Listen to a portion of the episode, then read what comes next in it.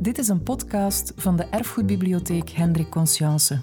Eén keer per maand op zondagochtend kun je bij ons terecht voor een notenboomlezing. In deze lezingen bekijken we de maatschappij en cultuur van vandaag door een historische bril. Je kan ze hier herbeluisteren. We wensen je heel veel luisterplezier. Goedemorgen, dames en heren, beste vrienden. Dit is de tweede lezing in de reeks over de Vos. U was er deels bij bij de vorige lezing van Karel Vingeroets, acteur en auteur Karel Vingeroets. En hij heeft het uh, van de Vos Rijnaarden verhaal nog eens naverteld. En eigenlijk op een prachtige manier gemengd in zijn autobiografie.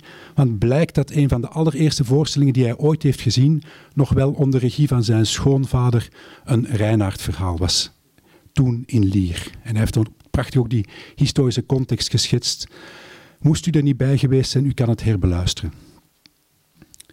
Ik heb het u toen ook al verteld, voor degenen die niet bij waren, deze reeks uh, maken we natuurlijk ter ere van onze directeur André Naar, die dit jaar met pensioen gaat.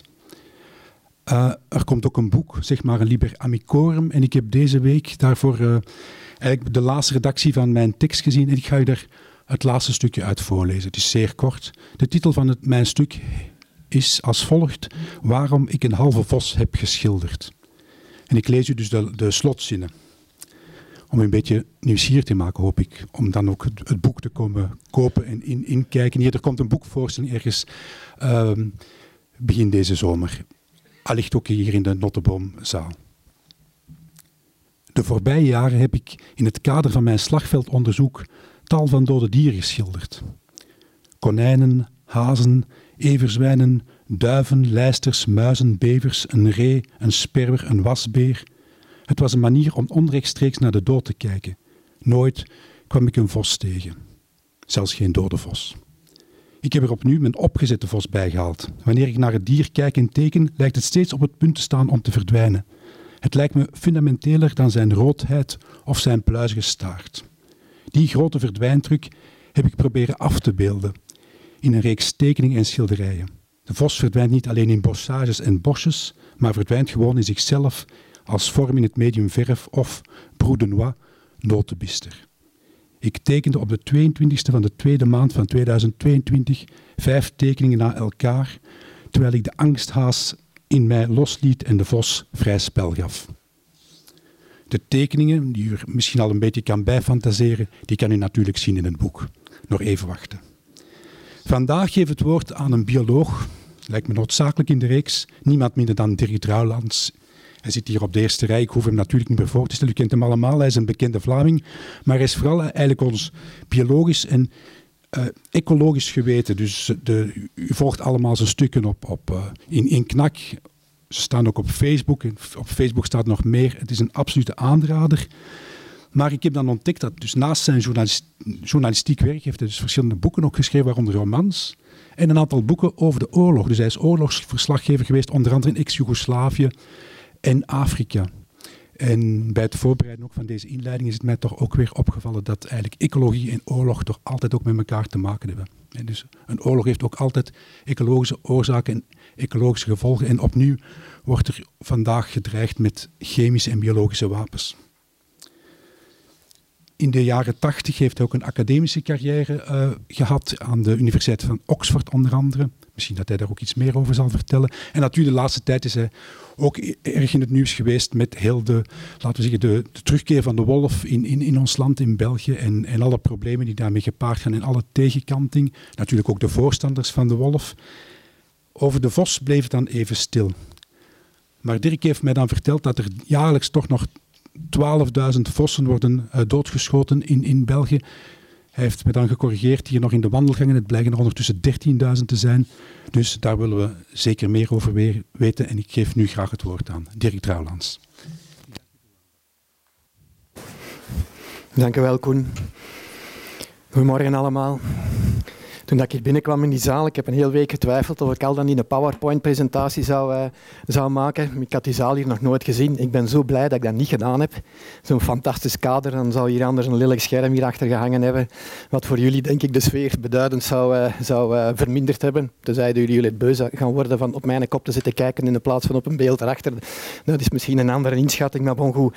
Het is ook leuk van het is echt puur over het woord te kunnen hebben in zo'n biologen in zo'n uh, een bibliotheekcontext en in de plaats van op het, uh, voor een deel op het beeld te moeten uh, focussen. En ik ga er ook vanuit dat jullie allemaal weten hoe dan de vos en de wolf eruit ziet, dus dat het niet nodig is van dat nog eens te presenteren. Het was een hele uitdaging uh, om hier deze lezing te komen geven. Ik ben ook vereerd als er uh, uh, over aan de vossenbioloog moest gedacht worden, dat er dan aan mij gedacht werd. er zijn echte vossenbiologen in Vlaanderen, maar die, ja, die mogen ook niet altijd zeggen wat ze moeten zeggen. Dat is een tijd zo geweest. Die mensen die zijn een tijd lang het zwijgen opgelegd geweest door hun eigen overheid, omwille van het feit precies dat die vossen en, en die discussie daar rond op een gegeven moment toch wel een heet politiek hangijzer is geweest. En daar ga ik zelfs wat meer over, over vertellen. Maar ik begin mijn verhaal in de jaren 70, toen had ik als tiener elk weekend met mijn fietsje een kilometer of twintig van bij mij thuis in Dessel in de Kempen naar de Zegge in Geelree. En de, misschien wel het, volgens sommigen het allereerste natuurreservaat in, eh, in België, dat uh, gecreëerd was door de conservator Marcel Verbrugge, die uh, met, met financiële steun van de KMDA, dus de, de maatschappij achter de dierentuin van Antwerpen, daar in het Geels gebroekt, zoals dat toen heette, een groot stuk grond had gekocht en erin geslaagd is van dat ook van vernietiging en verdwijning te vrijwaren. De Marcel is vorig jaar in volle coronacrisis op 94-jarige leeftijd overleden niet aan corona. En de laatste keer dat ik hem zag, want hij is echt een van de drie mensen die een sturende rol in mijn professioneel leven heeft gespeeld. De laatste keer dat ik hem zag, toen was hem 93, nog eens op de zeggen, had hem net een bezwaarschrift van 38 bladzijden geschreven tegen een uitbreiding van een megastal in de, in de, in de buurt van de zeggen, met als onderliggende gedachte dat ze dan even, even, even goed het reservaat meteen konden opdoeken, omdat die ontwatering dat daarmee zou gepaard gaan en die extra stikstofbelasting dus een, een, een uh, misschien doodsteek voor de zeggen zouden kunnen betekenen. Marcel heeft het laatste van zijn leven blijven volhouden. Jammer genoeg kun je in zaken natuurbehoud en natuurbescherming niet op je lauweren gaan rusten. Er is altijd een strijd te voeren. Ik ga hem nooit vergeten een heel belangrijke rol in mijn leven gespeeld. Maar om van de zeggen naar bij mij thuis en terug te rijden, moest ik met mijn fietsje door het Prinsenpark in Reti. En op een goede een zondagochtend in volle winter, het was, uh, het was toen vroor het nog, de vijver, de grote vijver van het Prinsenpark was, uh, was dichtgevroren. En ik stopte daar altijd even. En op een gegeven moment zag ik daar tot mijn grote vreugde, tot mijn grote verbazing ook, de allereerste vos, die levende vos die ik ooit in mijn leven heb gezien, die zo op zijn gemak over dat ijs van die, van die plas drentelde. Ik ben er weken niet goed van geweest. Ik ben er weken kei blij van geweest. In de buurt van dat Prinsenpark ligt ook een weidegebied, een kleinschalig weidegebied, dat heet uh, Schravendel. Dat ligt er nu nog altijd, maar dat ziet er helemaal anders uit dan toen in mijn jonge jaren. En, uh, en dat was heel speciaal voor een vogelliefhebber, omdat dat uh, een van de weinige en een van de laatste plaatsen in de Kempen was waar nog korhoenders balsen. En korhoenders, dat zijn heel opvallende dieren. Die mannen, die hanen, die zijn blauw met een hele mooie lierachtige staart. En die staan dan zo'n beetje gelijk een pauw te pronken. En die vrouwtjes die zijn helemaal gecamoufleerd, gelijk een vrouwtjes fazant. Die zitten dan in de struiken en die kijken dan naar die dansende hanen. En die beslissen dan van, dat wordt mijn event. Op basis van die mooie dansjes die die hanen doen en het gebolder, dat geluid. En ik ging dan soms in, in april, wanneer dat, dat bezig was, uh, nog voor de school, dan, dan, stond ik om half vier op. Dan sprong ik op datzelfde fietsje en reed ik heel rap naar dat, naar dat, naar dat uh, weidegebied. Verstopte ik mij in een koeienstalletje daar en dan tegen dat de zon opkwam, konden die hanen daar dan zien balsen en zo. Dat was een ongelooflijk mooie waarneming. Jammer genoeg, dames en heren, herinner ik mij niet alleen mijn eerste waarneming van een vos, maar ook mijn laatste waarneming van een korhoen. Dat was met name op 1 januari 1978. Ook in volle sneeuw. Dat was in die fantastische nieuwjaarsnacht waarin Vlaanderen ineens compleet ondergesneeuwd is, uh, is geraakt. Laatste keer. Korhoender is uitgestorven in de Kempen. En daar is dan onmiddellijk een debat op gekomen en dat was een allereerste keer, want ik was toen nog naar, naar, naar eh, natuurbeschermingsnormen, naar activisme-normen, nog piepjong. Voor de allereerste keer werd ik geconfronteerd met een debat waar het de vos een hoofdrol in speelde. Want de jagers in de buurt die beweerden met een grote neer dat het korhoen was verdwenen als een gevolg van de opmars van de vos omdat die vos die wij groenen hadden uitgezet, want dat kwam er dan nog bij, hè, dat was geen natuurlijke terugkomst, maar dat was een beest dat wij geherintroduceerd hadden. Schande, schande, schande. En, uh, en die had dan dat korhoen uitgegroeid. Terwijl wij groene jongens dachten, groene mensen dachten van uh, ja nee, die korhoen is verdwenen omdat de jagers het verschil niet kennen tussen een korhen en een fazantenhen en dus die korhoenders mee afschieten omdat ze denken dat fazanten zijn. Dus dat was toen al zo'n zo'n stevige discussie.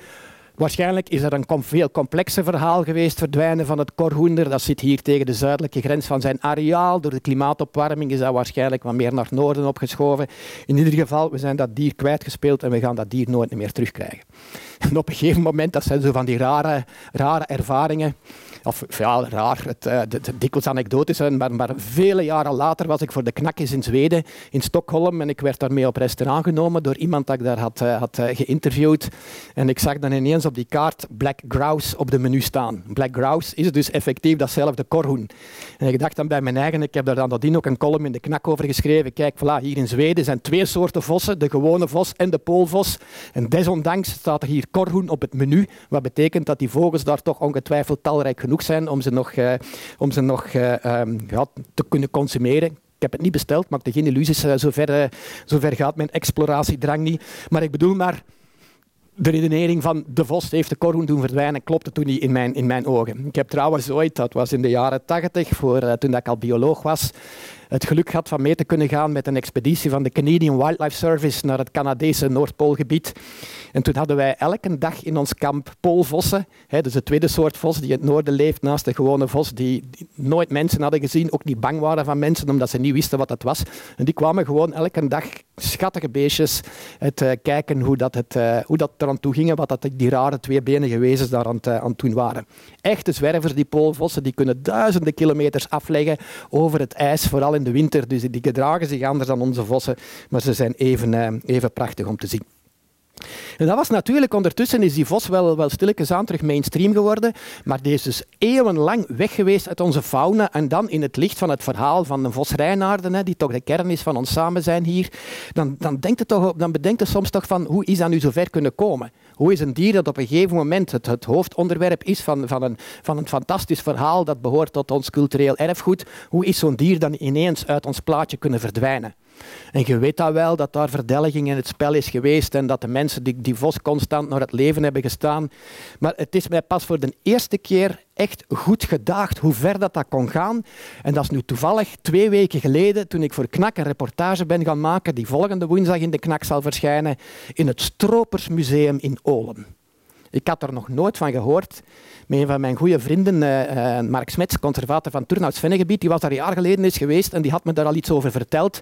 Maar dat was, ik had dat wel genoteerd als, een, iets wat ik in doog moest houden, dat was, maar dat was uit mijn hoofd gegaan totdat iemand anders, een vriend van mij uit mijn geboortedorp, die was er ook eens gepasseerd en, en die, die belde mij op en die zei van ja, je moet, je moet dat eens gaan zien. Dat is een 88-jarige oude stroper die heel zijn leven lang alle mogelijke verdelgingsmiddelen van dieren verzameld heeft en dan nu bij hem thuis in een aparte ruimte, een grote schuur eigenlijk, omgebouwde schuur bij hem thuis tentoonstelt. Dus, een, dus die, die, die, die, die Leon, zo heet hem, is zo'n ongelooflijk anachronisme, dames en heren. Dat is een hele joviale, aimabele mens ze zeggen van mij soms dat ik de spraakwaterval ben. Nou wel, in de Leon heb ik mijn meester moeten, moeten erkennen. 88 jaar en uren aan een stuk gaat je maar door van die, al die honderden stukken die hij in zijn collectie liggen heeft. En, en voor iets gelijk zo'n soort bibliotheek gaat dat waarschijnlijk als een, als een ramp overkomen, maar daar is niks van gearchiveerd, niks van op papier gezet. Al die kennis van al die instrumenten zit in zijn kop. Dus als de Leon gaat komen te gaan, en dat gaat geen eeuwigheid niet meer duren, gaat al die kennis over die tentoonstelling kwijt zijn.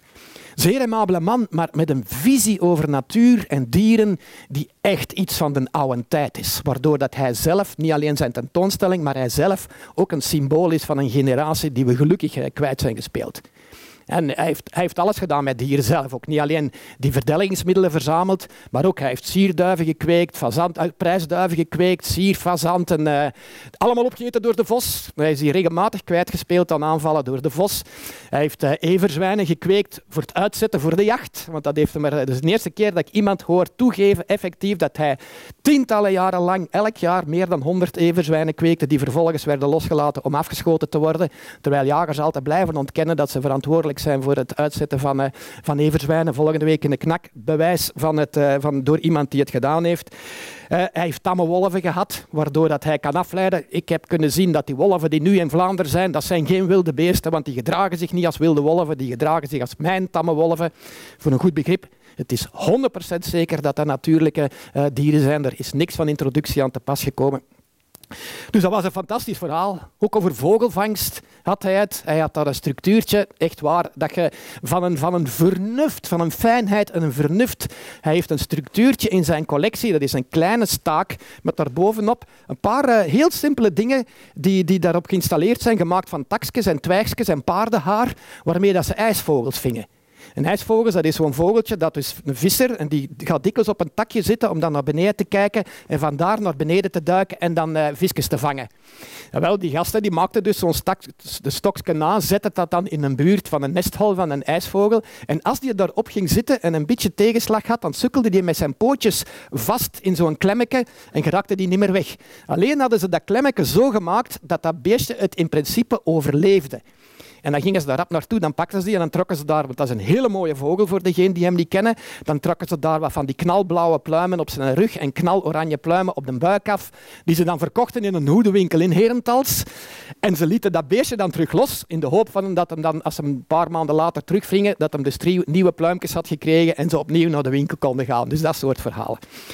Maar dat waren ook de mooie verhalen, dames en heren.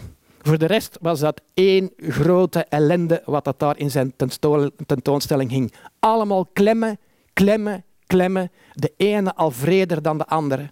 Klemmen voor otters, klemmen voor vossen, klemmen voor wolven. Alleen voor bevers had hem geen klemmen.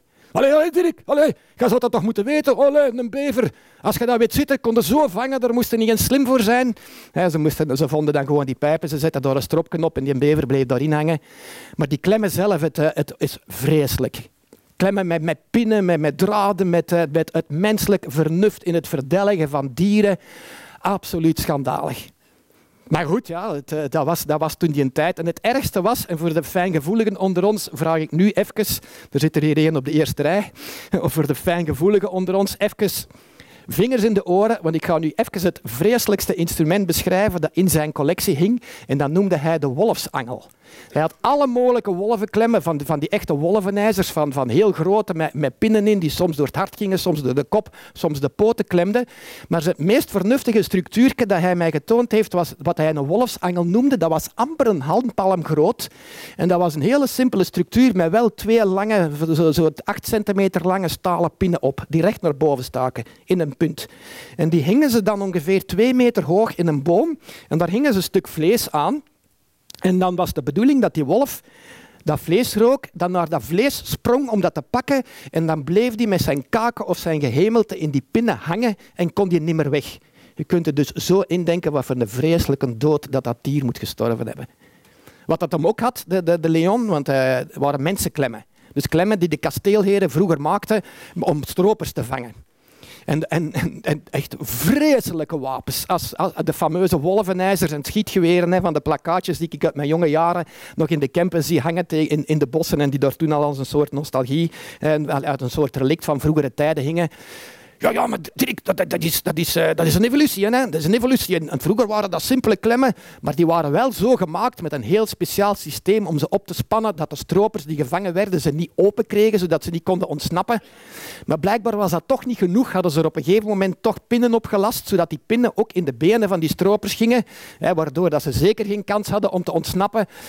Maar dat vonden ze blijkbaar zelf toch een beetje mens te mensonvriendelijk. Dus finaal was er een systeem waarin dat niet alleen de klep dicht sloeg, maar op het moment dat de klem dicht sloeg, ging er een schot af. Hè, want dat was een soort schietgeweer eraan. Maar dat schot ging gewoon omhoog.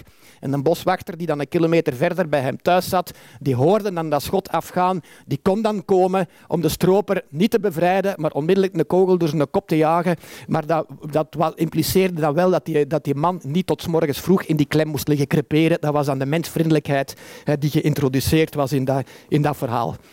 De Leon. Ik heb er een hele namiddag gezeten. Ik ben daar murg geslagen buiten gekomen. Hij had, dat spreken we nog niet over het vergif dat gebruikt werd om dieren te verdelgen. Hij heeft ook hondjes gekweekt en speciaal getraind om in vossenpijpen te kunnen gaan, om de vossen aan te vallen.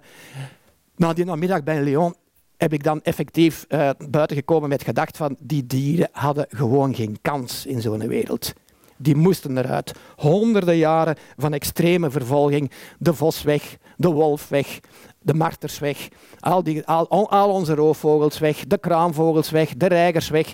Het is, het is uh, ja, het is bijna pijnlijk om te zien dat dat effectief zo efficiënt kan als je het maar lang genoeg volhoudt dat je effectief een deel van onze fauna compleet liquideert. Maar dan ongeveer twee eeuwen is die vos volledig weg geweest uit Vlaanderen de wolf ook ongeveer in zo'n periode. Na twee eeuwen is er dan zeker in zaken die vos dan een kentering gekomen. mijn waarneming moet een van de eerste in de Kempen geweest zijn, want het is eigenlijk pas vanaf het begin van de jaren 90 dat die vos in, in, in Vlaanderen terug zo wat mainstream is geworden. En terug op de meeste plaatsen kon gezien worden. En nu is hij bijna, bijna gebiedsdekkend aanwezig in Vlaanderen. Er zijn nog weinig plaatsen waar dat je in Vlaanderen geen, uh, geen vossen kunt zien. En dat heeft alles te maken, dames en heren, met het groeiende belang van natuurbescherming in onze, in onze regio. En in eerste instantie met de bescherming van roofdieren. In de jaren 70 bijvoorbeeld zijn alle roofvogels beschermd geweest. Buizers bijvoorbeeld, die zie je nu overal. Dat is mede dankzij die bescherming. In mijn jonge jaren, toen ik in de jaren 70 als jongen, als tiener begon rond te rijden in, eh, in, in, in de Kempen, wij waren blij dat wij een buizerd zagen. Dat was bijna uitzonderlijk. Ik herinner me nog de allereerste haviknest dat wij gevonden hebben. Nu zie je die zelfs in de Waaslandpolders, wat niet echt een havikbiotoop is, maar die zijn aan het uitbreiden. Ik herinner mij nog mijn eerste waarneming van een slechtvalk, die nu broeden in kerken, in kathedralen tegen industriële installaties. Maar toen waren die weg uit ons landschap. ik heb een doctoraat gemaakt op een blauwe reiger. Een blauwe reiger, toen ik mijn doctoraat maakte, was die terugstilletjes aan, hè, dat is de jaren 80, eh, terugstilletjes aan algemeen aan het worden. Maar de blauwe reiger is in de jaren 50, 60 bijna uitgestorven in Vlaanderen als gevolg van verdelging als viseter. En ik herinner mij nog dat ik nog in volle doctoraat uitgenodigd was om op het kabinet van een toenmalige bevoegde minister, een hier uit de buurt trouwens, de Paul Akkermans, ik ga er verder geen woorden aan vuil maken, want het was geen schoolvoorbeeld van, van, van ik zie iemand hier inderdaad met, met grote stelligheid nee knikken, een Akkermans was een ramp voor het, eh, voor het eh, natuurbehoud in Vlaanderen. Hij is niet de laatste CD&V-minister geweest die een ramp was voor het natuurbehoud in Vlaanderen. Ik kom daar zelfs nog even op terug. Maar in ieder geval, er was toen sprake van, van de jacht op de blauwe reiger terug te openen, omdat de vissers en de viskwekers een beklag deden over concurrentie. Ik heb dat dan toen met mijn gegevens in de hand kunnen tegenhouden. Dat is waarschijnlijk de eerste verdienste, letterlijke verdienste geweest die ik in mijn carrière als natuurbeschermer heb, heb gemaakt. Gelukkig dus is het uh, allemaal omgetuned geraakt. En de waarneming over vossen die ik nu ga vertellen, die dateert uit 2010. En dat is een heel ander verhaal dan mijn verhaal uit 1973 was het echt. Ik dacht ik in het Prinsenpark toen ik mijn eerste vos zat, zag dus, dus, uh, dus uh, een hele tijd later uh, toen ik nog voor Canvas documentaires draaide, hebben wij, ik heb twee documentaires gedraaid over biodiversiteit in Vlaanderen. En op een gegeven moment kreeg ik telefoon van een kennis van het Brussels Instituut voor Milieubeheer. Die had gehoord dat wij daarmee bezig waren en die uh, een, een, idee had, een suggestie had om te doen. Daar was namelijk in Hartje Brussel een oude dame, Madame Sastre, ik kan ze nooit van mijn leven vergeten. Ze leeft niet meer, heb ik uh, vorig jaar uh, vernomen. Maar uh, die was weduwe, kinderloze weduwe. En, en die had twee hondjes gehad, maar die hondjes waren dan gestorven. Maar dat was niet erg, want die, had, die leefde voor haar vossen. We spreken echt centrum Brussel, dames en heren. En die had dus in haar tuin, elke avond kreeg die vier vossen op bezoek. En of dat, dat misschien iets was om te filmen. Ik dacht bij mijn eigen, wauw, dat is een geweldig verhaal. Dat is de eerste keer dat ik daar echt van hoorde, van het concept van de Stadsvos. Dus wij daar naartoe met een volledige canvasploeg van vier man. Dus presentator, uh, regisseur, geluid en, en, en, en, en, camera. We komen daaraan en ah, blij, blij, blij. Ze was uh, eh, 87, denk ik, toen dat we er waren. En uh, blij dat we er waren. En ja, ze kreeg natuurlijk niet veel volk over de vloer. En toen ineens zei ze zo van, ja, en ha. En elke avond komen die vossen bij mij in de zetel zitten als ik naar de televisie zit te kijken. Ik dacht bij mijn eigen, ik zei nog tegen mijn regisseur van vrek, we hebben, we hebben, dat, we hebben het zitten. We hebben dan niet genoeg research, we staan hier met een volle ploeg. Dat is hier een, een verhaal van, ja, dat is uh, veel, veel bla bla en weinig wollen met, uh, met een slechte analogie te zeggen in deze context. Maar goed, ja, je zet daar dan toch om tien voor acht die eerste vos in je hof, dames en heren. Kwart na acht zaten er vier vossen in je tuin. Om half negen zat een dichte vos dichter bij ons dan op die eerste rij, hier. En als wij daar niet met een camera, met een spot op hadden gestaan, dan waren die beesten binnengekomen en bij haar in de zetel gaan, gaan, gaan zitten. En wat was haar verhaal? Want dat is eigenlijk uiteindelijk nog een schoon verhaal. Die kookte elke avond een ei voor elk van die vossen. En ze had ontdekt dat de lievelingskost van de vos de appelcake was. Dus ze bakte ook nog elke avond een appelcake voor haar vossen. En toen dachten wij ook van, ja, hallo. Maar we zijn dan op een gegeven moment blijven hangen. En, uh, en ze had nog geen fles wijn gevonden in de kelder die niet te zuipen was, want die lag daar waarschijnlijk al twintig jaar. Maar goed, het was een, het was een gezellige madame.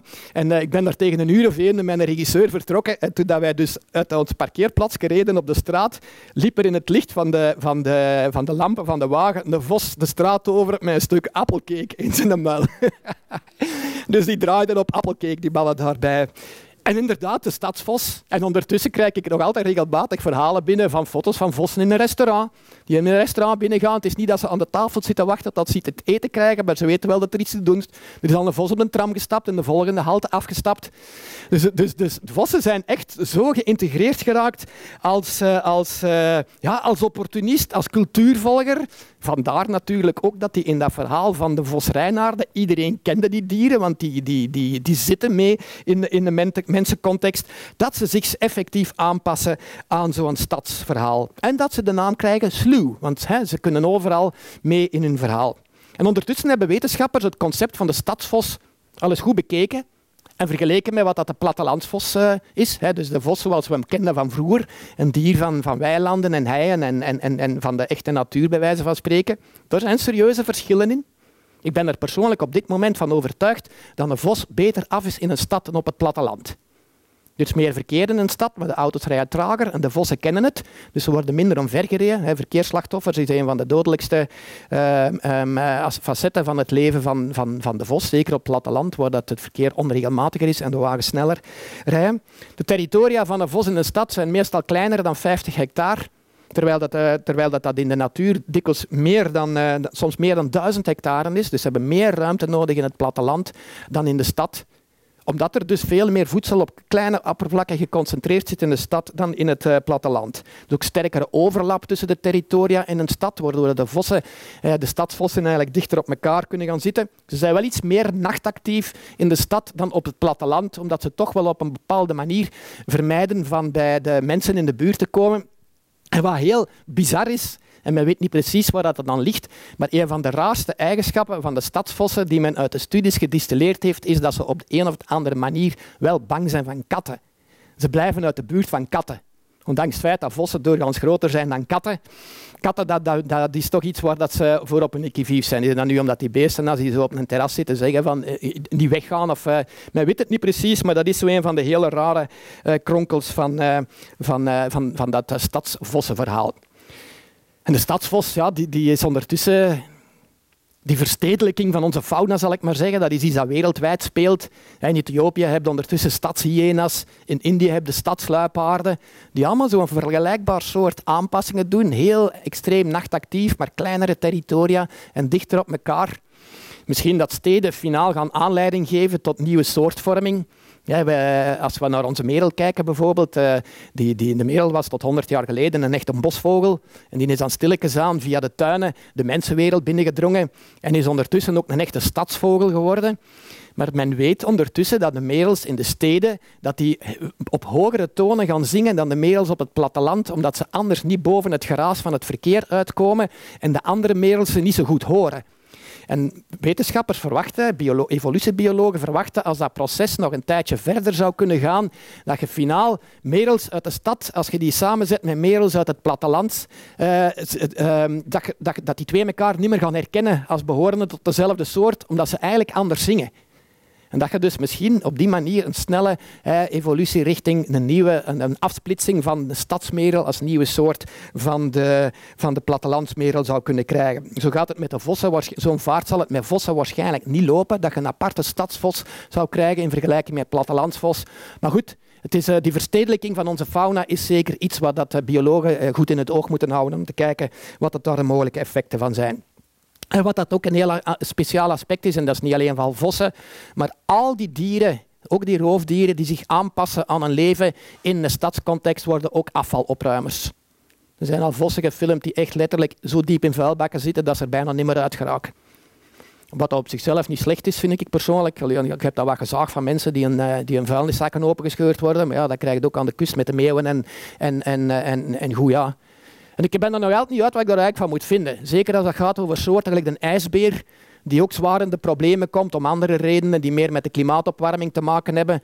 Maar die beren worden van het ijs gejaagd, die komen op het land, die zijn niet echt gemaakt om op het land te jagen. En in Canada bijvoorbeeld zijn er al plaatsen waar dat beren vuilnisbelten, uh, ijsberen aan het worden zijn, die dan ook zo'n grauwe vuile pels krijgen ja, voor die dieren is dat een manier van overleven. Ik vind dat nog altijd zo'n soort aanfluiting van het ware berenschap. Maar bon goed, als dat de enige manier is om, in onze context in leven te blijven, waarom niet? Ik kan nog even iets zeggen over de basisbiologie van de vos, hè, voordat we verder gaan in het, in het verhaal van onze relatie met, uh, met de vos, onze relatie als mens met uh, de vos. Het is een grote, fijne, hondachtige, 80 centimeter van lijf, een staart van 50 centimeter, een hele mooie staart grossig gekleurd, maar daar zit wat variatie op. Dat kan wat lichter gaan, dat kan tot heel donker gaan in sommige, in sommige exemplaren. De vrouwtjes wegen gemiddeld 5,7 kilo, de mannetjes gemiddeld 6,8 mannen zijn wat groter dan vrouwen, dat is in onze soort ook zo. Wij mannen zijn gemiddeld 15% groter dan vrouwen en biologen, dan onze vrouwen. En biologen hangen daar dan een uitleg aan vast, omdat dat is omdat wij als mannen toch nog altijd zo actief in competitie moeten om toegang tot de vrouwen. Dat, wij toch wat, dat er wat een druk gekomen is om wat groter en wat sterker te worden, wat dan mogelijk met die vos ook van het geval is. Wat niet wil zeggen dat wij de grote sturende kracht zijn in het beslissen van, van de koppelvorming.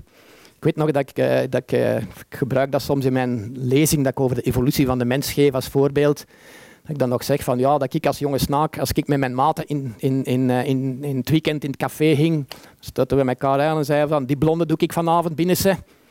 Meestal lukte dat niet en dan zweegde daar dan discreet over, want iedereen had dat voor, zo'n mislukking. En als dat wel lukte, worden een held van het systeem. Maar met dat we vandaag weten over de relatie man-vrouw, weten we dat als die blonde niet wilt dat ze door u versierd wordt, gebeurt er niks partnerkeuze zit bij de vrouw en de vrouw kiest op basis van wat ze ziet. En dat wat macho gedrag in ons verhaal en, en wat, wat, wat, territoriaal gedrag in het verhaal van de vos impliceert, zo so be. Maar dat heeft dan wel een effect op uh, hoe dat we er verder uitzien. Vossen zijn het heel jaar door territoriaal. In de winter slapen ze nogal veel, zeker overdag. Meestal bovengronds, maar verstopt in, in, in, in, dichte, in dichte begroeiing. In de, in de zomer, uh, ja, in de lente, in, eigenlijk al vroeg, in de late winter beginnen ze daar dan aan. Maken ze ondergrondse burchten wat dat dikwijls een groot konijnenhol is dat ze verder uitgraven. Of in regio's waar dat dassen zitten, die echt investeren in mooie burchten, dan kruipen ze in zo'n dassenburcht. En zo'n dassenburcht is dikwijls iets dat gemaakt is met verschillende echelons en, en verschillende uh, holtes. En dat er zijn situaties beschreven waarin dat er in ene holte de dassenfamilie zit en in een ander holte een vossenfamilie erbij komt. En blijkbaar gaat dat. Er zijn verschillende uitgangen ook, dus ze hoeven elkaar dan niet voor de voeten lopen. Ze zijn heel flexibel, die vossen. Soms zitten ze in rioolbuizen, in betonnen buizen, in leegstaande woningen, hè, waar dat ze wat minder inspanningen moeten leven om een nest te maken. Er is niks zo zot dat je, dat je kunt bedenken of een vos kan er zijn nest in maken als hij zich daar beschermd in voelt. Hij markeert zijn territorium, territorium met geursporen, vooral urine, dat dan een hele specifieke geur heeft. Ik riek dat nooit, maar als ik met mijn lief ga wandelen in de natuur, die, die vos, riekt het? Dat is altijd frustrerend, want ik riek nooit iets, maar dat is dikwijls zo om de 100, 200 meter. Joep, weer aan de vos. Dus het, als je wilt weten hoe, ze zit hier van voor, dus moeten maar eens vragen wat er dan zo specifiek aan is. Ik ben er nog altijd niet achter, maar goed, uh, ze blaffen s'nachts. Dus het geluid, het klassieke geluid van, de, van de vos is zo'n wat een kefachtig uh, geblaf. Ze hebben gepaard in januari, dus nu op deze eigenste moment zullen de meeste vossen in Vlaanderen bezig zijn met, met te krijgen. half maart is zo wat de periode. De jongen die zitten dan een tijd in die burcht en komen dan, dat zal tegen eind april, mei zijn, voor de eerste keer naar buiten. En, en oh, schattige beestjes en snoezige beestjes, de jonge vosjes. Het is echt vertederend om ze bezig te zien. Hoewel dat, dat ook niet altijd, natuur, eh, natuur is dikwijls hard wij hebben dan soms de neiging van dat wat te romantiseren, maar de jonge vosjes kunnen ook heel agressief naar elkaar toe zijn.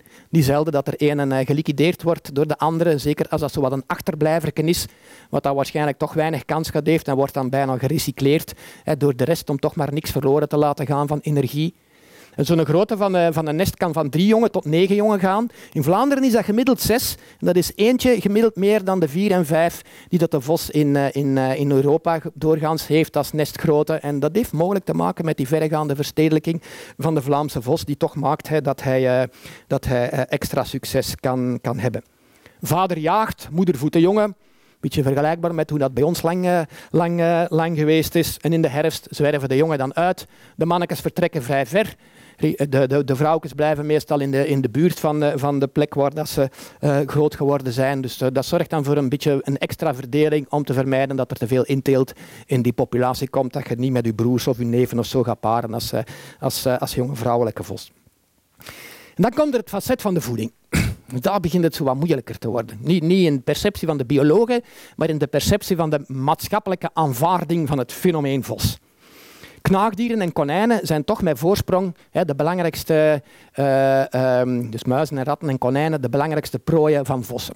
En soms jagen ze met zo'n, meestal dikwijls jagen ze nog wel vanuit een hinderlaagje met een sprintje dan zo of echt soms hebben zo van die, als ze, vooral als ze op muizen jagen, dat is grappig, ik heb dat al een aantal keren gezien, dan zie je zo'n vos in lang gras en ineens springt hij dan zo met zijn vier poten tegelijk omhoog en duikt dan met zijn kop vooruit naar beneden. Of die poolvossen in de sneeuw, die doen dat ook. Die horen dus die muizen onder die sneeuw zitten en dan zie je die zo'n sprong pakken en dan zo met zijn kop vooruit, joeps, zich door dat sneeuw boren en dikwijls hebben ze dan een muisje, muisje te pakken. Zijn echter, vossen zijn in tegenstelling tot bijvoorbeeld onze wezels en onze marters, zijn vossen geen exclusieve carnivoren, geen exclusieve vleeseters. Zijn bijvoorbeeld, ze hebben graag fruit. He, valfruit, zoals het dan heet, kersen en pruimen in, in het seizoen, daar kunnen ze ook echt, eh, echt van, eh, van mee eten. Springkanen, mestkevers, vossen zijn eigenlijk echte omnivoren, wat een van de redenen is voor ons succes in ons systeem. Er is altijd wel ergens iets te vinden om, uh, om, voor de vossen om te, om te, om te smikkelen. Iets wat op dit moment wel tegen hun speelt, is dat ze ook aaseters zijn, kadavereters vooral. Dus ze gaan dikwijls voor de gemakkelijkheidsoplossing kiezen en dode dieren eh, gaan opeten. Wat dat op dit moment een probleem aan het worden is voor de vossenpopulatie, dames en heren, want de meeste mensen zijn zich er niet van bewust. Want het is een verhaal dat compleet ondergesneeuwd is geraakt in de, in de coronacrisis. Maar er woedt op dit moment vogelgriep in West-Europa. En nogal zware vogelgriep in West-Europa. En die vogelgriep is meegebracht door wilde vogels. Vogelgriep is, ik ga je dat verhaal niet, niet uit de doeken doen. Ik heb dat een paar weken geleden in Knak gedaan, voor als je dat eigenlijk wilt weten. Maar vogelgriep is, een, is een, eigenlijk een wild virus dat wel in de intensieve pluimveekwekerijen en soms de varkenskwekerijen muteert tot een gevaarlijke vorm, die dan terug in de natuur terechtkomt en dan die wilde dieren begint uh, aan te vallen. Dus die wilde dieren worden slachtoffer van hun eigen virus, dat, echter, dat, in de intensieve veehouderij een, eh, een mutatie richting uh, dodelijkheid gekregen heeft. Wij hebben onlangs eh, in, eh, in, eh, een natuurgebied dat ik heel goed ken, de Waaslandpolders, in tussen Doel en Kielrecht, zijn er tientallen kadavers van dode ganzen gevonden. Ganzen zijn heel gevoelig voor die vogelgriep. Maar men heeft ondertussen ook gezien dat die vossen constant op die kadavers van die ganzen zitten te prederen. Want dat is gemakkelijk. Daar moeten ze niet op jagen. Die liggen daar. En het agentschap Natuur en Bos, dames en heren, heeft momenteel al een aantal vossen binnengekregen die doodgevonden zijn en waar dat ze van aan het onderzoeken zijn of die eventueel zouden gestorven zijn aan vogelgriep. In Nederland heeft men dat al vastgesteld, dat vossen en dassen slachtoffer kunnen worden van die vogelgriep. Er zijn zeearenden en buizerds gevonden die slachtoffer geworden zijn van vogelgriep, omdat die dus op die kadavers van die besmette dode vogels hadden gegeten. Ja, dat blijven natuurlijk nog vogels. De sprong dan naar zoogdieren is een heel ander verhaal en een tricky verhaal. Ah, we weten allemaal hoe dat corona, dat ook een zoonose is, hè, die van dieren naar mensen is overgesprongen. Dat, dat, dat, dat eventueel voor de vogelgriep is dat ook een optie. Dus we moeten daar extra voorzichtig in zijn. ik ben benieuwd uh, naar wat dat, uh, de, de biologen gaan vinden van dat onderzoek van die vossen. Ik heb er nog geen resultaten van, uh, van binnengekregen. En een van de tricky dingen van de vos, de, de aanvaarding van de vos in ons systeem, is dat, dat die ook vogels eten. En vooral grondbroeders. En daar komt er een probleem. Het is nogthans zo dat uh, de, de, mensen van het Instituut voor Natuur- en Bosonderzoek, hè, dus waar dat echte vossen-experts en wolven-experts in zitten, die hebben aan de hand van de maaginhoud van verkeersslachtoffers, hè, dus vossen en andere roofdiertjes die doodgevonden worden langs wegen en die binnengebracht worden via de boswachters en andere circuits, hebben die eens gekeken wat er daarin zit in die, uh, in die uh, vossenmagen. En dat bleek toch dat er verhoudingsgewijs veel meer zogenaamde pestsoorten in die dieren zaten, hè, ratten en muizen, om, om, om ze maar te noemen, dan echt jachtwild. Want daar gaat het over als het over uh, grondbroeders gaat, over fazanten en patrijzen. Dus dubbel zoveel pestsoorten, ook op het platteland. Hè. Want jagers zeggen dan dikwijls, ja, maar dat is omdat die vossen in, in de steden alleen maar ratten en muizen vangen, dat dat een verbekend beeld geeft. Nee, zelfs op het platteland veel meer pestsoorten, wat dat uiteindelijk zou kunnen betekenen dat die vos nuttig is hè, in bepaalde facetten van de landbouw. Dus in zaken ecosysteemdienst, hè, dus de diensten die de natuur aan de mens levert, Ik vind dat een beetje een onnozel concept, want ik vind dat je de natuur ook moet kunnen waarderen om wat ze is en niet per se om wat ze oplevert voor ons. Maar bon, goed, als je het maatschappelijk draagvlak voor de natuur wilt verhogen, is het gemakkelijk dat je daar af en toe dus ook een voordeel voor de mens in kunt steken. Mij niet gelaten, zolang dat, dat maar niet impliceert dat natuur alleen beschermd kan worden als er een voordeel voor de mens uh, uh, bij zit. Dus ecosysteemdienst van de vos is hoger dan uh, de eventuele schade die de vossen zou kunnen veroorzaken. En toch wordt daar een conflict van gemaakt. En vooral rond een vogeltje wat aan mij geweldig nauw aan het hart ligt, een grondbroederke. Een vogeltje dat echt als een akkervogeltje wordt beschouwd, maar dat compleet uit ons systeem aan het verdwijnen is. Mijn vriend Leon, de stroper van 88 jaar, waar ik in het begin van mijn verhaal even over strak, die, die, die beschreef nog hoe dat hij, als hij in zijn jonge jaren door de weien en de akkers van de Kempen liep. Ja, ja, Dirk, ja, ja, overal schoten door de kwartelse weg, overal schoten de patrijzen daar weg. Dat is inderdaad beeld van die patrijzen van vroeger. Die zaten overal. Die zijn letterlijk nu uit Vlaanderen aan het verdwijnen, dames en heren. En de jagers mogen daar nog altijd op schieten. De patrijs is officieel nog altijd jachtwild. Meer zelfs, de jagers zeggen dat als zij niet op de patrijs zouden mogen schieten, dat het vogeltje zou uitsterven in Vlaanderen. Dat is iets wat ik nog altijd niet vat. Hè, hoe dat je een vogel kunt redden door erop te schieten. Maar dat gaat dan over, ja, zij beheren dan natuurlijk hun jacht in functie van, van, van eventuele goede mogelijkheden voor de patrijs, die ze dan vervolgens het najaar afknallen. Geweldige bescherming als je dan de beesten die dat je eventueel in leven houdt vervolgens gaat afschieten. Er is ook heel veel debat over hoeveel patrijzen dat er nog zitten in Vlaanderen. De biologen zeggen ongeveer 20.000. Dat is waarschijnlijk wat te weinig. De jagers zeggen minstens 85.000. Dat is ongetwijfeld veel te veel. Tenzij dat ze de patrijzen mee bijrekenen die ze zelf elk jaar uitzetten om erop te kunnen schieten. want dit jaar zijn er geen betrapt, maar vorig jaar is er onder uh, impuls van mevrouw Zoualdemir, die komt een paar keer terug in mijn verhaal, vandaar de titel van mijn lezing, de parabel van de vos en de mier. Waldemir heeft voor de eerste keer echt, echt, eh, echt opgetreden tegen de, de, de, de uitzetten van patrijzen door de volledige jacht te verbieden in plotsen waar dat jagers uh, betrapt waren op het uitzetten van patrijzen. Niet alleen voor hun, maar voor heel hun jachtgroep. Waardoor dat de sociale controle natuurlijk heel groot is om dat niet meer, uh, niet meer te doen. Elk jaar worden er tot vorig jaar 12.000. Nu hoorde ik onlangs van mijn vrienden op het INBO, Instituut voor Natuur- en Bosonderzoek, 13.000 vossen afgeschoten. Niet in België, zoals er in de inleiding werd gezegd, maar in Vlaanderen alleen al. Je kunt dus zien, als die populatie er maar 20.000 zijn... Sorry, ik ben, ben, ben fout, maar het, uh, als die populatie... Ja, nee, toch. Als die populatie uh, ja. ja, ja, niet effectief. 13.000, hetzelfde verhaal. Als die populatie dan maar 20.000 zou zijn, is dat een substantieel deel van, uh, van, uh, van die patrijzenpopulatie. En de reden waarom dat die jagers dan vinden dat die patrijzenpopulatie op 85.000 zit, is omdat men zegt, als men een hogere proportie dan 20% afschiet, moet de jacht afgeschaft worden, omdat je dan riskeert de populatie in discrediet te brengen. Nee, ze zitten op 17%, dus ze kunnen blijven, blijven jagen. Waarom ga ik daar zo hard op in? Ah ja, nee. En een van de redenen die ze gebruiken om de jacht op de patrijs te verantwoorden, dat vind ik altijd fantastisch, omdat dat zo'n mooi voorbeeld is van die toch wel hele speciale manier van jagers om de biologie naar hun hand te zetten. Zelfs als je pure elementaire biologische principes hebt, de jagers zullen dat toch nog altijd regelmatig eens ombouwen in hun eigen voordeel. Want wat hoorde ik een paar jaren geleden een jager met een grote neer tegen mij vertellen, want hij wist het, want hij had het gezien in het veld en wij stadsbiologen, wij weten van toeten nog blazen, namelijk dat zij patrijzen moeten afschieten, want dat ze selectief de oudere patrijzen eruit schieten, zodat de jongeren een kans krijgen. Ik denk dat bij mijn eigen van, en wat is, dan, wat is punt? Ah ja, want die oudere patrijzen die zijn onvruchtbaar geworden, maar die bezetten wel nog altijd de territoria. Dat is complete onwaarschijnlijke bullshit. Want patrijzen blijven altijd. Er is geen menopauze in de patrijzenpopulatie, om maar iets te zeggen. Laat staan een penopauze. Er is zelfs geen penis in de patrijzenpopulatie.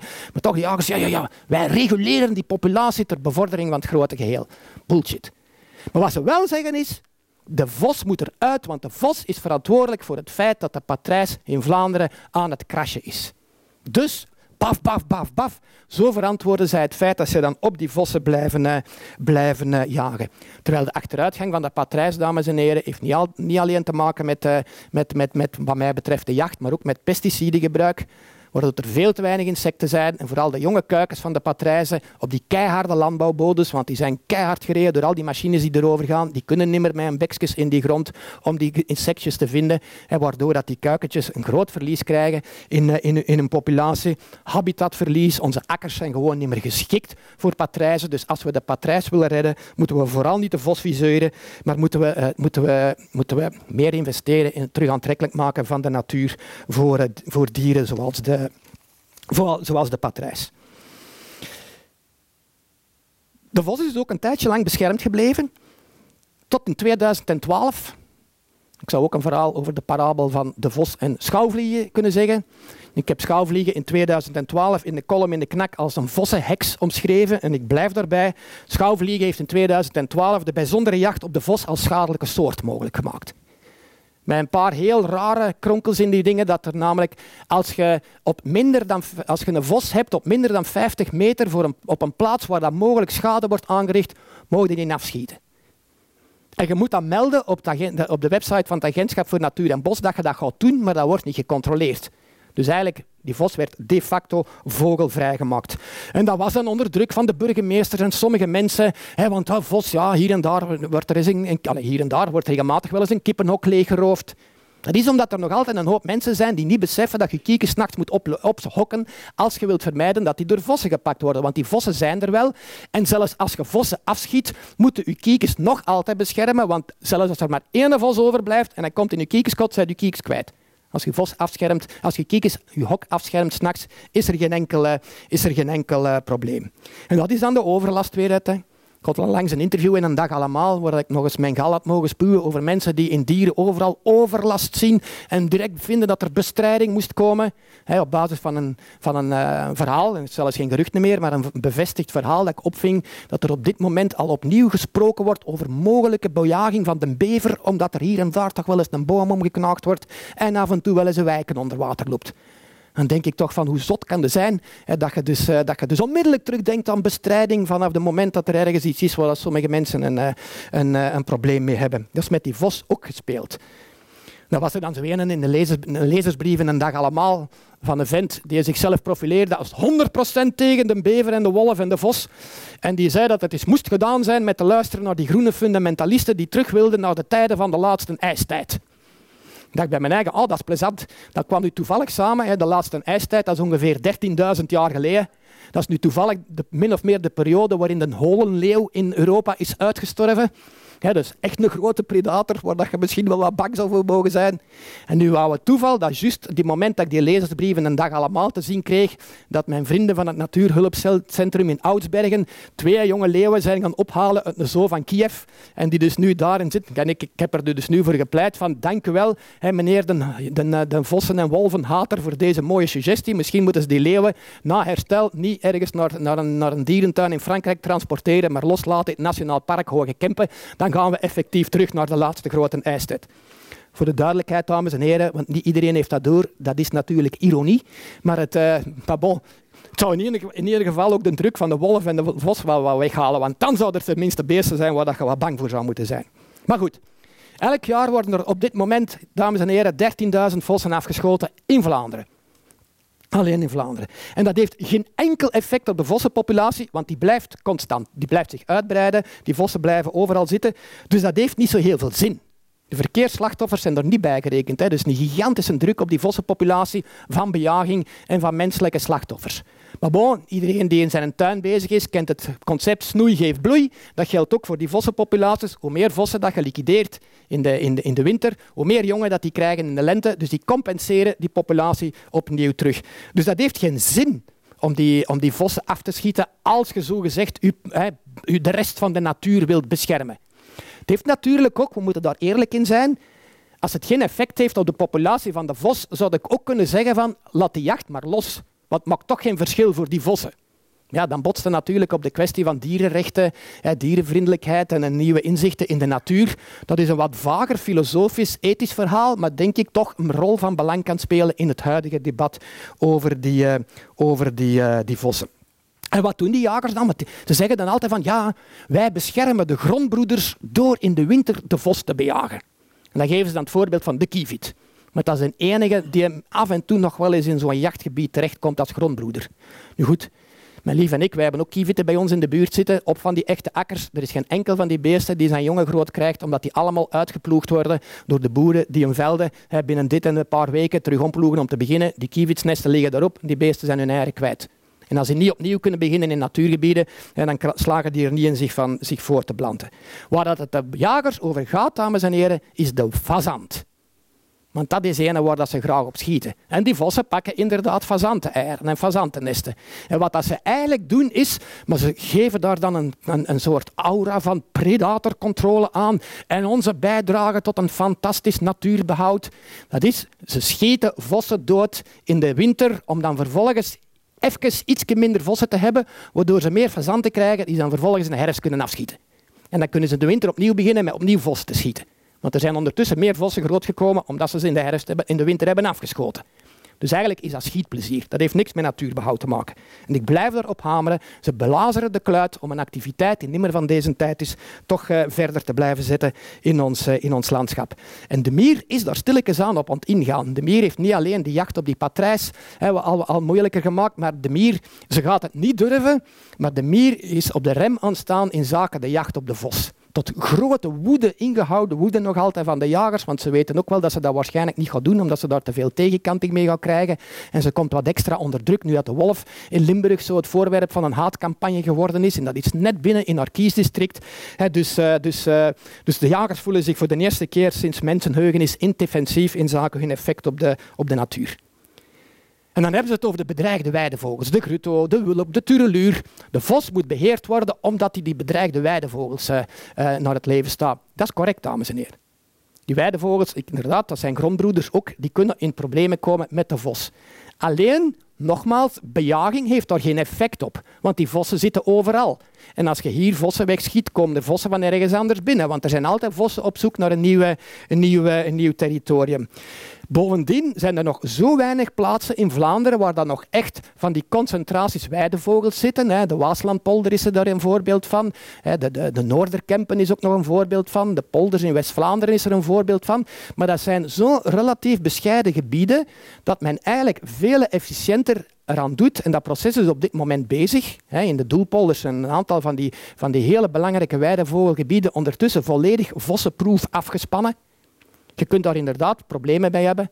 En ik weet dat de mensen van, eh, van Oudendoel, hè, dat die op een gegeven moment een beklag deden, omdat als die naar, naar huis reden, dat die dreigden door zo'n twee meter hoge prikkeldraad links en rechts van de weg te moeten, de, uh, de vossendraad, en dat dat zo'n beetje een concentratiekampsfeertje gaf, waardoor ze die draad eigenlijk wat lager gemaakt hebben wat dat misschien niet hoog genoeg gaat zijn. We zullen het moeten afwachten. Maar in ieder geval, die gebieden zijn zo bescheiden en die vossen zijn zo algemeen dat je eigenlijk alleen maar je, uw grondbroeders, uw zeldzame weidevogels kunt redden door die vos daar effectief buiten te houden. En dat werkt wel.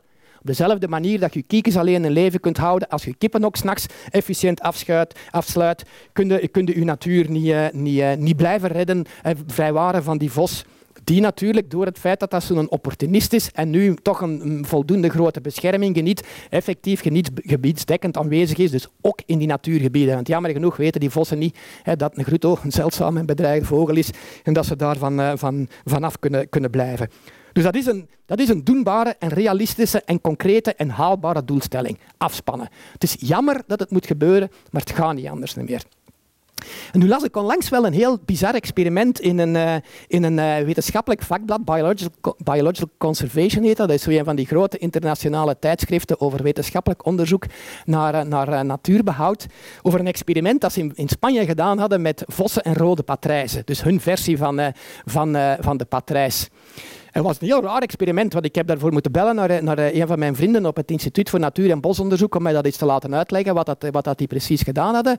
Maar die mensen hebben vossen in min of meer gecontroleerde omstandigheden geconditioneerd op een aversie voor eieren van patrijzen. Die, leggen dus, die hadden een aantal kunstnesten van patrijzen-eieren gemaakt, met, van, dus gekweekte patrijzen, die dat ze behandeld hadden met tiram. En tiram is een, is een schimmelbestrijder uit de landbouw, die niet per se gevaarlijk is, maar die wel een walgevoel geeft als je dat binnenkrijgt. En die vossen die zo'n tiram behandeld ei hadden, hadden opgegeten, 78% daarvan zijn nadien nooit meer in de buurt van het patrijzennest geweest.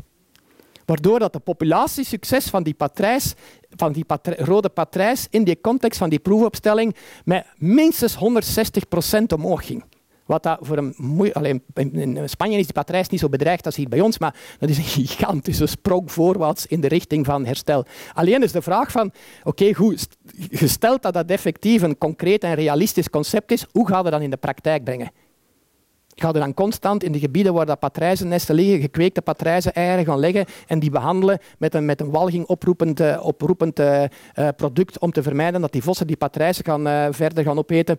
Wie zal het zeggen? Nogmaals, ik denk dat de patrijs in Vlaanderen op dit moment andere katten te geestelen heeft hè, dan, uh, dan, dan dit soort, uh, dan, dan puur, de vos. Maar bon, het is mooi om te zien dat er eventueel daar een optie van, uh, van, van, van ja, het gescheiden houden van die vossen aan de ene kant en die zeldzame akkervogeltjes aan de andere kant. We zullen het moeten afwachten. dan is er de perceptie van de vos, die toch ook een belangrijke rol gespeeld heeft in heel het verhaal.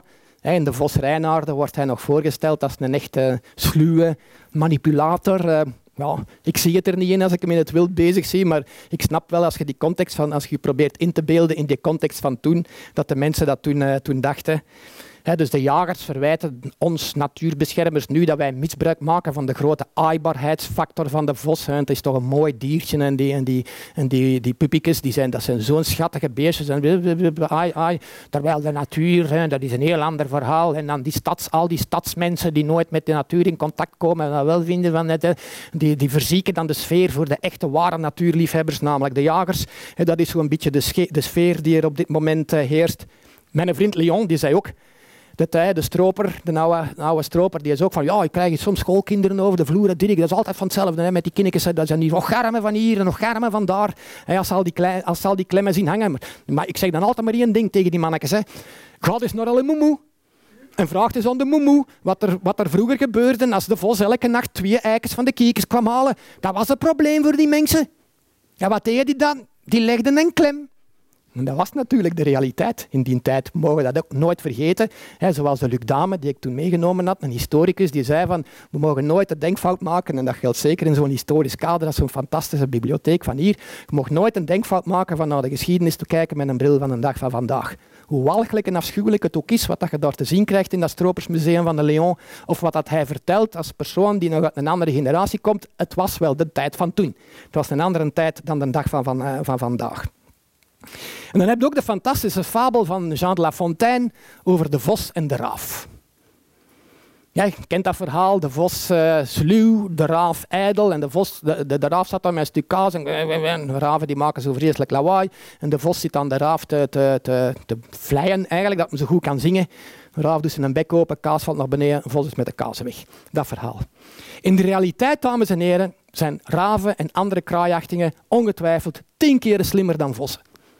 En er zijn heel mooie experimenten uh, gedaan om dat te illustreren, maar ik ga er maar eentje van beschrijven. Want anders, uh, ik zie al dat ik stilletjes over mijn uh, vaste tijd zit. Maar goed, we komen stilletjes aan op het einde van mijn verhaal. Maar ik ga toch één experiment over die kraaiachtige beschrijven. En met name met een van mijn grote lievelingen, de ekster. Ik zou een heel discours kunnen afsteken over de ekster, want ik ben er zeker van dat er hier mensen in de zaal zijn die ook van het gedacht zijn van oh, zien dat ik in mijn hof eksters heb, zie ik geen klein vogeltjes meer. De ekster is een ellende voor, voor in uw hof te hebben en een ellende voor de klein vogeltjes. Wat dat niet waar is, er is geen enkel effect aangetoond van eksters op de populatiegrootte van kleine vogeltjes. Integendeel, dames en heren, en ik ga het toch zeggen, er is onlangs, een jaar geleden, een studie verschenen die aangetoond heeft dat op zijn minst in sommige omstandigheden eksters nuttig zijn voor de kleine vogeltjes in uw tuin. Omdat die kleine vogeltjes zitten te scharrelen in de hagen en in de struiken en die eksters zitten wat hoger in de bomen. En als die in zijn kat zien komen, slaan die alarm en die kleine vogeltjes horen de alarm en zijn gedijst, want ze weten van oei, er riskeert een kat in de buurt te zijn, want die eksters zijn aan het alarmeren. Eksters hebben een hogere waakfunctie in een aantal omstandigheden dan een predatiefunctie op die kleine vogeltjes. Maar goed, daar ging het niet over. Het ging erover dat men een experiment gedaan heeft om aan te tonen dat die eksters en bij uitbreiding alle andere kraaiachtigen ongelooflijk slim zijn. En dat heeft het spiegelexperiment. En het spiegelexperiment is een experiment dat uit de, de, de menselijke psychologie komt. Met name uit het onderzoek van wanneer wordt een kleuter zich bewust van zijn eigen bestaan. Wanneer worden wij als individu binnen de soort mens ons bewust van het feit dat wij er zijn. Zet een kleine van twee jaar met een rooi bolletje op zijn voorhoofd voor een spiegel en die gaat naar dat bolletje op die spiegel. Zet jezelf de kleine van drie jaar met een rooi bolletje op zijn voorhoofd voor die spiegel en die gaat naar dat bolletje op zijn eigen voorhoofd. Tussen twee en drie jaar is zo'n kleine zich bewust geworden van zijn eigen bestaan en weet je dat hij naar zichzelf staat te kijken. Zet een ekster met een gele vlek op zijn witte borst geschilderd voor zo'n spiegel en 40% van die eksters probeert die gele vlek kwijt te spelen. Die gaan met een bek naar beneden en die beesten beseffen dat ze naar hun eigen zelf aan het kijken zijn. Wat dat voor veel biologen een bewijs is van extreme intelligentie. En als je dan op hersenniveau gaat kijken, die hersenen van die eksters die zijn in, in alle verhoudingen in acht genomen in zaken eh, structuur en grootte vergelijkbaar met chimpansees. Maar even te illustreren. Zet een hond, want dat experiment is ook gebeurd. Met vossen is het voor zover dat ik weet nog niet gedaan. Zet een hond met een rode vlek uh, voor die spiegel en die hond gaat kwispelend achter die spiegel kijken waar dat die een andere hond zit. Schattige beesten, vriendelijke beesten, sociale beesten, maar, maar, maar niet zo slim als de eksters en de raven en de kraaiachtigen. En dat geldt ongetwijfeld ook voor, uh, voor, uh, voor de raaf. Dan heb ik nog twee vragen, twee, twee elementjes op het einde van mijn verhaal. Het eerste element is, hoe komt het dat uh, de hond eigenlijk uit de wolf is gekomen en niet uit de vos? Waarom is de wolf gedomesticeerd geraakt en niet de vos? Terwijl dat eigenlijk in zaken fysiek en zeker van de, van, van de honden die we nu gemakkelijk zien, de vos er eigenlijk toch wat dichter tegenaan zit aan de wolf, die toch groot is, veel eet, uh, en, potentieel veel gevaarlijker is. En ze hebben experimenten gedaan met het domesticeren van vossen, maar dat is niet gemakkelijk gegaan. Het heeft geduurd tot 1887, dames en heren, voor het eerste beschreven succesvolle geval van kweek van vossen in gevangenschap gepubliceerd is geraakt. Dat lukte niet. Dat ging met wolven veel gemakkelijker. Waarschijnlijk voor een deel omdat wolven veel socialer zijn als, eh, als, eh, als soort dan die vossen, die toch wel heel, heel territoriaal zijn. En in, uh, in Siberië en in Rusland, daar heeft men Tegenwoordig mogen we dan niks, niks, meer over zeggen over de Russen, hè, want dat is, dat is nu ineens de vijand geworden. Maar bon, goed, we spreken over 1959, dus meer dan 60 jaar geleden, waar dat grote uh, vossenkwekerijen waren voor de bond en vooral zilvervoskwekerijen, want die zilvervospeltjes die hadden nog meer waarde. Men heeft daar een, is, is daar een experiment gestart om te proberen die vossen tammer te maken en zelfs gedomesticeerd te maken, want dat zou impliceren dat ze gemakkelijker te behandelen waren in die kwekerijen en misschien op kleinere, uh, met meer bijeen zouden kunnen gestoken worden, dus in, in zaken efficiëntie. En dat is gelukt. Bij elke generatie haalden ze er de tien sociaalste beestjes uit, waar ze dan verder mee kweekten. En op zes generaties begonnen zo de eerste tekenen van domesticatie duidelijk te worden. Die oortjes gingen al wat hangen, die staartje begon te krullen, geen enkele, gedomesticeerde hond, eh, eh, geen enkele niet gedomesticeerde hond heeft een gekrolde staart. Vleksjes, dat is ook een teken van domesticatie in die context.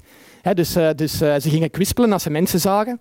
En na 40 generaties kunnen ze die vosjes als toch eigenlijk gedomesticeerd uh, beschouwen. Het heeft een hele tijd geduurd. En er zitten genetische verschillen op die dan ontstaan zijn. Bijvoorbeeld, die hebben minder stresshormoon, waardoor dat ze gemakkelijker in contact kunnen komen met, met mensen. Dus, uh, dus op een bepaalde manier heeft dat wel gewerkt. Alleen is de hond uit de wolf ontstaan. En niet en niet uit de vos. En dat heeft waarschijnlijk... Aanvankelijk dacht men, ja, dat zijn mensen die, gaan die van die wolvennesten gevonden hebben en die gaan die welpjes eruit gehaald hebben, omdat dat ook schattige beestjes zijn. En die gaan die mee in een systeem opgenomen hebben. Maar dat werkt natuurlijk niet, dames en heren. Want die wolven dat eruit komen, blijven eigenlijk wilde wolven, hoewel dat die wel tam kunnen zijn, maar die hebben niet dat proces richting domesticatie.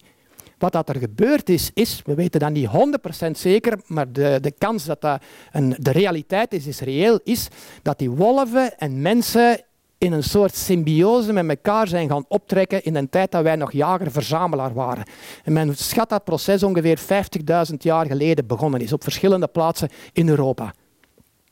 Die wolven zijn heel goede jagers, hebben een hele goede neus, maar wij mensen hadden zo hulpmiddelen, gelijk speren en pijl en boog, die ook voor die, vossen, die wolven nuttig waren, want die wolven konden dan hetgeen dat eventueel achterbleef van de kadavers, want wij konden dan niet alles meezeulen naar de kampplaats, die profiteerden dan van de jacht. En blijkbaar is er dan op een gegeven moment zo'n soort symbiose ontstaan. In de film Dances with Wolves met, met Kevin Costner in, eh, in, op de, de, de, de, de, de, de plains, de vlaktes van, van Amerika in de tijd van de, de kolonisatie, zal ik dan maar zeggen, en de strijd tegen de Indianen. Je ziet hem in contact komen met zo'n wolf. En dat is eigenlijk gebaseerd op de reële verwachting hè, dat mensen zeggen, dat, dat, uh, dat wetenschappers zeggen dat wolven en mensen in zo'n interactie met elkaar zijn, zijn, zijn kunnen gaan. Dus, dus eigenlijk is op een bepaalde manier de wolf zichzelf beginnen domesticeren. En vanaf het moment dat hem tam en sociaal genoeg was, zijn wij dan beginnen door gerichte kruisingen, door alle mogelijke dingen van het maken. In eerste instantie die wolven kleiner maken, omdat kleinere honden minder aten en dus minder duur waren in onderhoud in die leefgemeenschap met de mens. En dat er blijkbaar een heel grote genetische flexibiliteit in de wolf en dat bij uitbreiding in de, in de vos zit, is, uh, is, uh, in, in, de wolf in, in de hond zit, is dat, dus, uh, is dat dus gelukt. En hebben we nu, ja, met alle respect voor het beestje, maar toen we nog hier aan wandelen waren, zagen we hier een beetje verderop in de straten zo'n schattig schoothondje zitten. Ik kan er toch niet echt een wolf in zien, moet ik eerlijk zeggen. Dus uh, ondanks het feit dat het officieel nog altijd dezelfde soort is. Hè. Onze hond is nog altijd officieel voor de biologen een ondersoort van, uh, van de, de, de wilde wolf. Ik heb ooit, dames en heren, ik kom met het laatste luikje van mijn verhaal. Tien jaar geleden, in een onverdacht moment, toen dat ze mij ondervroegen over mijn leven, ergens in de media gezegd dat ik gerust mijn kop zou kunnen leggen op het moment dat er terug een roedelke wolven in Vlaanderen was dat is veel vroeger gerealiseerd geweest dan dat ik zelfs maar had durven hopen. Het is niet dat ik nu ondertussen van plan ben van meteen mijn kop te leggen, want die wolven zijn er toch. Hè. Sommigen zouden dat graag hebben. Van Drouwlands zijn we dan vanaf, maar we gaan nog even door. Maar in ieder geval, ik ben zo blij met die wolven in Vlaanderen. Ik ben een van de grote verdedigers geworden samen met mijn vriend Jan Loos, die ik nog ken van in onze gemeenschappelijke tijd samen in, uh, in de Wielenwaljongeren in, uh, in, de, in uh, de buurt van Mol en, en Turnhout. dus de grote verdedigers van de wolf, van terugkeer van de wolf van Vlaanderen. Ik vind dat fantastisch dat die beesten er terug zijn. Alleen botst dat op een hoop weerstand. Er is geen plaats voor wolven in Vlaanderen. Zelfs het feit dat wolven doodgereden worden, gebruiken de tegenstanders van de wolven om te zeggen van zie je wel, hij moet weg. Terwijl het eigenlijk, hè, dus er wordt nog altijd, nou ja, het is ongetwijfeld, dat gaat juridisch nooit hard gemaakt worden, maar het is 100% duidelijk dat Naya geliquideerd is, waarschijnlijk met gif. Hè, de allereerste wolvin in Vlaanderen sinds, uh, sinds 150, in, in, België sinds 150 jaar. Dus, het, uh, dus goed, ja, die beesten worden nog altijd een van de eerste jongen van uh, twee, van, dus van de eerste nest van vijf van, van, van August en Noella. Dat is een beestje dat ongetwijfeld vergiftigd is geweest. Die was ineens weg, zijn nooit sporen van gevonden. Er zijn wel gifsporen in, uh, in de buurt daar gevonden op een gegeven moment. Dus, dus die wolven worden nog altijd naar het leven gestaan. En er is weerstand tegen. En ergens ja, is dat niet helemaal onbegrijpelijk, maar dat gaat toch wel heel ver. Ik krijg doodsbedreigingen, dames en heren, omdat ik de verdediging van de wolf op mij neem. De kogel ligt klaar, trouwens. Ik word op straat aangevallen door mensen die mij attackeren en zeggen van jij bent degene die de wolven in Vlaanderen hebt uitgezet. Wij kunnen door u nimmer met ons kleinkinderen in het bos gaan wandelen. Als mijn kind iets voorkrijgt in het bos, ga jij voor de rechter en jij gaat betalen en we maken u failliet. Dat soort dingen. Kom dan op straat tegen, zij rustig met je jongste dochter ontwandelen en ontwinkelen in lab. Maar goed, oké, goed, ja, we blijven erop doorgaan. Die wolven ze zijn opportunistisch, ze gebruiken menselijke infrastructuur, ze gebruiken s'nachts de wegen, ze gebruiken de, de, de, bruggen, ze komen in de tuinen. Maar als er één ding is dat ze geleerd hebben in de, in de honderden jaren dat ze door de mens geviseerd zijn geweest, dames en heren, is het wel dat ze uit de buurt van mensen moeten blijven. En dat doen ze ook. Er zijn mooie filmen van, van uh, filmpjes van herders in, uh, in de militaire domeinen in, in Limburg die wolven zien passeren. Al die wolven bollen het af van het moment dat die zich bewust zijn van het feit dat er een mens in de buurt komt. En al die verhalen van vroeger, hè, in de context, ik heb trouwens gelezen in, uh, dat uh, de Vos Rijnaarde eigenlijk een vertaling is van een Latijnse tekst die eigenlijk op wol over wolven ging. Maar dat men, dat men dan vervost heeft, omdat uh, er meer vossen in Vlaanderen waren dan wolven. En dat dat dan waarschijnlijk voor het publiek beter was. Misschien gaat het daar binnenkort, als de een van de volgende lezingen over het verhaal zelf gaat, hè, wat meer over, over, over bekijken. Maar in ieder geval, die wolf is terug en ik ben blij dat hij er is. En ik hoop dat hij gaat blijven. En er gaan nooit heel veel wolven in Vlaanderen zitten. Maar het blijft voor mij een symbool dat die, dat die, ja, dat die wolven teruggekomen zijn en dat een groter deel van de maatschappij daarvoor is voor die terugkomst van die wolf dan tegen is. En finaal gaat die weerstand tegen die dieren waarschijnlijk wel wat weg hebben. Die wordt nu ook politiek misbruikt. De parabel van de vos en de mier zou ook de parabel van de wolf en de mier kunnen zijn. Want de wolf zit midden in het hart van het kiesdistrict van de mieren. Er is een echte haatcampagne tegen dat dier bezig, vooral opgezet door de Boerenbond en de CD&V-burgemeesters die er daar nog zijn en die daar gebruik van maken om te proberen hè, dus de, de maatschappij tegen dat dier uh, op te zetten, terwijl ik denk dat ze wel andere kattelen te geestelen hebben als het gaat over het behoud van onze natuur dan, uh, dan dat. En we hebben ondertussen niet alleen de wolf terug en de vos terug, We hebben ook een otter die aan het terugkomen is. De marters zijn terug, maar dat ook hier en daar wel voor een vorm van, van, van problemen kan, uh, kan zorgen. De oehoe is terug, de grootste uil. De zeearend is terug op weg, onze grootste roofvogel. De kraanvogels zijn in België, hebben in België gebroed vorig jaar. Vind ik zo fantastisch. Zelfde gebieden als waar dat de wolven zitten in Limburg. Kraanvogels, vogels die hier in de tijd van de Vos Rijnaarden in de middeleeuwen ook overal zaten in die moerassige gebieden. Die moerassen zijn drooggelegd. Die kraanvogels werden constant geviseerd, want veel pachters kregen in een pachtwetgeving, hè, dus uh, in een pachtafspraken, daar zijn documenten van, de opdracht van elk jaar minstens vijf volwassen kraanvogels gaan af te geven aan de kasteelheer om te mogen pachten. En, die mannen fretten die dan op. Dat, dat, bedoel, uiteindelijk ook verdwenen, uitgeroeid. Vorig jaar voor de eerste keer sinds men weet zelfs niet hoeveel honderden jaren terugbroedende kraanvogels in onze buurt. Twee jongen grootgekomen, Gru en Dru dus uh, wat is dat weer? Eh, de, uh, welke, dat zijn namen van twee figuurtjes uit, een, animatie die ik altijd vergeet. Maar in ieder geval, de kraanvogelgroep is. Dus, het, dus is daar ergens op gemodelleerd. De mier heeft die namen mogen kiezen en, en, en, geselecteerd. Dus ik bedoel maar, dames en heren, en dat is mijn slotwoord. En ik ben blij dat het een positief slotwoord is. Om die 50 jaar tijd dat ik mij bezig gehouden heb met actief natuurbehoud, niet alleen rond de vos, maar rond alles wat ermee te maken heeft, kan ik met een gerust gemoed zeggen dat we in zaak onze natuur vooruitgang aan het boeken zijn.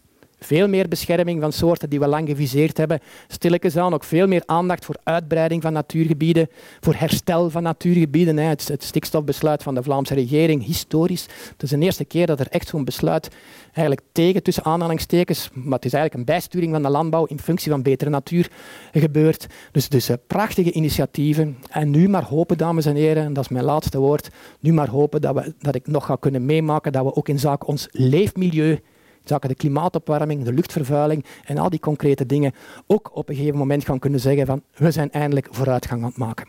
Dat laatste, ik ga er niet op durven zeggen dat ik daar mijn hoop dat ik dat nog mag meemaken voordat ik mijn kop ga leggen. Maar bon, als we hetzelfde wat we gedaan hebben met de natuur kunnen transplanteren naar de rest van ons leefmilieu, dan denk ik dat we toch goed bezig zijn geweest. En ik dank u voor uw aandacht.